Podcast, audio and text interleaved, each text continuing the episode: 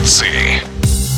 Юниорская сборная России по плаванию вернулась из города Чунцин, где завершились девятые летние китайско-российские игры. В упорной борьбе российские пловцы сумели опередить в общем зачете хозяев соревнований, завоевав 49 медалей, из которых 16 золотых, 15 серебряных и 18 бронзовых. Несмотря на острое соперничество в бассейне, за его пределами царило полное взаимопонимание между российской и китайской молодежью, которые помогли наладить волонтеры-переводчики. Гости отметили очень теплый прием и выразили выразили надежду, что следующие юбилейные китайско-российские игры пройдут в такой же дружеской атмосфере. О спортивной составляющей турнира в эфире радиодвижения рассказывает старший тренер юниорской сборной России по плаванию Лидия Капкова.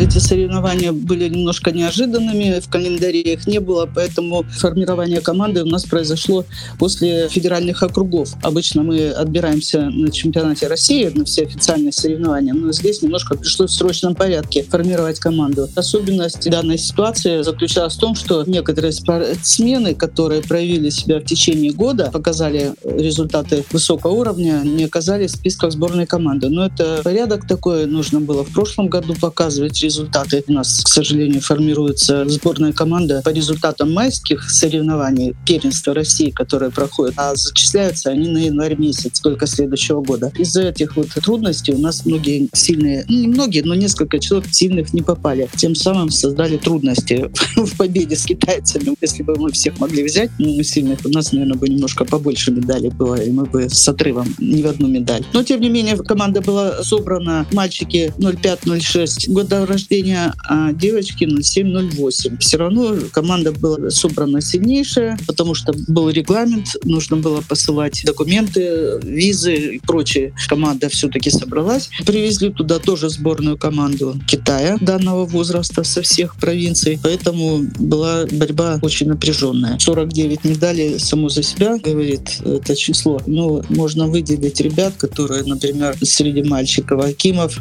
Роман 6 медалей завоевал. Курганский Павел 4 медали, Лифенцев Мирон 4, Литвинов Кирилл 4. Если учесть еще немного медалей, 3, но зато 2 золотые, Зажирский Герман, остальные ребята по одной-две медали, то есть можно перечислять 17 человек. Перейду к девочкам. Значит, у девочек тоже 5 медалей завоевала Глязова Ралина, Колпакова завоевала 6 медалей, Влада Еги 4, Дьякова Софья тоже 5 медалей. Остальные по одной медали завоевали 17 мальчиков-медалистов и 16 девочек. Количество не всегда гарантирует качество, но своими секундами на финише российские юниоры показали, что их медали — это билеты в мировое взрослое плавание. Очень высокий результат показал Роман Акимов. Многие взрослые спортсмены сейчас вздрогнут, потому что он, находясь еще в юниорской команде, проплыл в эстафете первым этапом. Первый этап он идет и в рейтинге, потому что это дается под старт. На этапах там это уже немножко по-другому результаты воспринимаются. Вот он первым этапе проплыл одну 47, 40, 200 метров. Это очень высокий результат. Лузин Савелий 400 метров, 3,51. Это очень высокий результат. Про вольный стиль мы говорим. Зажирский тоже Герман